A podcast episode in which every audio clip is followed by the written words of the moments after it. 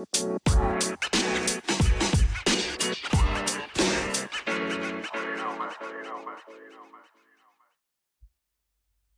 do I feel so lonely?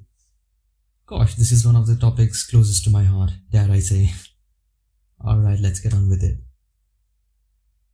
When we think about what might have been lost on the way to becoming modern, we are liable to think about meal times, how seldom they now take place communally, how rare it is for the whole families to gather, how much technology can intrude. In paintings of communal meals that reflect the older way of doing things, we can appreciate how all ages used to come together around the table, what a joy the home prepared food was, and how welcoming the atmosphere seems to have been. Even the family horse might have been invited to join in. Modernity is surely a lonelier place than the world had preceded than the world that preceded it. The question is why? Frozen dinners are an easy target, but these precisely engineered trays are more likely to be symptoms of our unease about the solitude than causes of alienation in themselves. It isn't ultimately technology, cars, cities, or screens that have made us lonely. It is an identifiable set of ideas. Being on one's own doesn't have to be problematic, demeaning, or say anything sinister about one's character. Yet we have, in a variety of ways, made this the firm equation. Loneliness does not arise because one happens to be physically isolated. It is caused when our culture encourages to feel a sense of shame at being so. We have rendered ourselves lonely first, and first and foremost, because of certain stories we have started to tell ourselves about what loneliness really means. Most eras before our own knew that solitude did not, per se, have to be a sign of wretchedness or deficiency.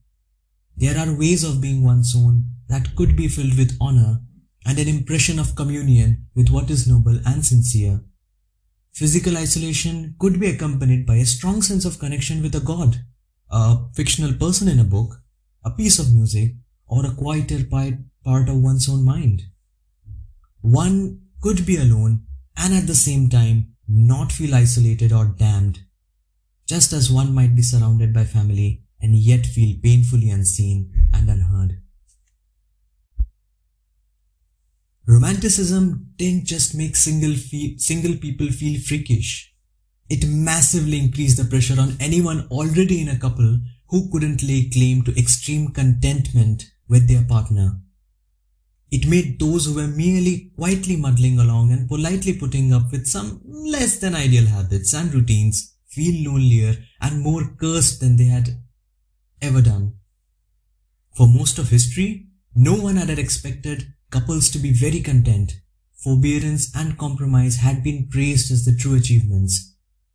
One was doing very well indeed if one managed not actively to despite one's partner despise one despise one's partner after a few decades. But under the new influence of romanticism, anything but perpetual ecstatic transport appeared to be a violation of the ground rules of existence. One wasn't meant to be in the business of merely tolerating a person. Settling with someone because they were, all things considered, really not so bad. Because it was convenient.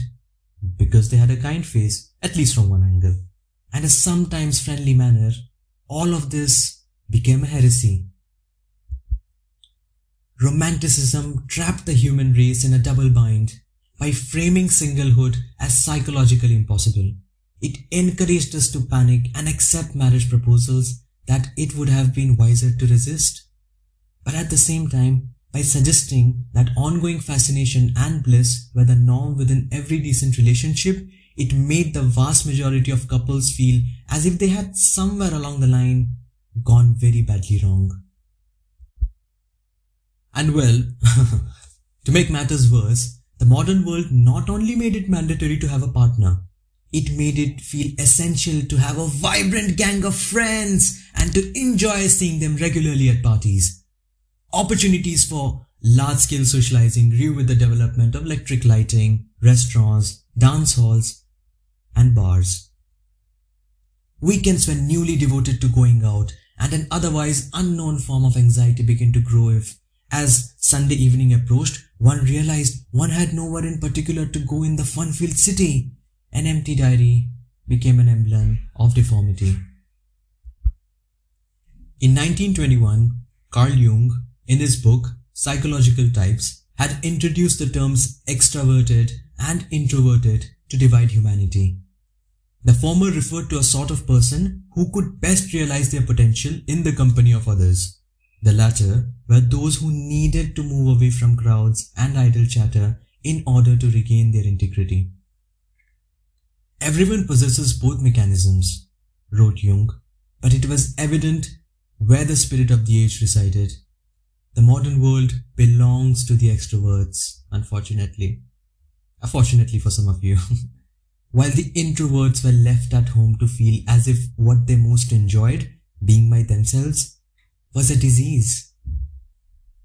It was of course nothing of the sort, but in order to feel less lonely, we don't, most of us, need to be pushed into going out again or given yet more encouragement to track down perfect lovers. We need society to change its stories about what solitude can mean. We need to shift the associations we have given away from failure and freakishness towards depth and discernment. Feeling that one doesn't want to stand in a loud room chatting with people, that one wants to have a simple meal on one's own for fuck's sake, that one wants to be left with a pad of paper, that one wants to walk in nature. There are no, no, no signs of madness whatsoever. They are primary evidence of a complex and rewarding mental interior. We should feel proud to be the descendants and spiritual twins of the people in the great solitary works of art. We should dare to believe that we are in solitude not because we are ill, but because we are noble of spirit, because our ideals of sociability are higher than anything our world is able to provide. We don't hate company. It is just that we would prefer to stay home rather than accept rather than accept the counterfeit tokens of community presently on offer the way to make people less, the way to make people feel less alone isn't to pull them out of their musings in the forest or in the diner, in the library or the desert and force them to go bowling. It is to reassure them that being alone is not a sign of failure. To lessen modern modernity's crisis of loneliness, we need for solitude to be rehabilitated and for singlehood to regain its dignity. There is nothing catastrophic about eating dinner. Many dinners on our own. The Swanson TV dinners might have been capable of improvement, but it is ultimately far better to be eating a basic meal in peace than to be in a ballroom surrounded by false smiles and oppressive judgments. When we do so, we aren't in, we aren't in fact on our own at all. We are as modernity has failed to remind us, dining with some of the finest, most elevated spirits who have ever lived. We are, though ostensibly by ourselves, in the very best company. Thank you so much for listening.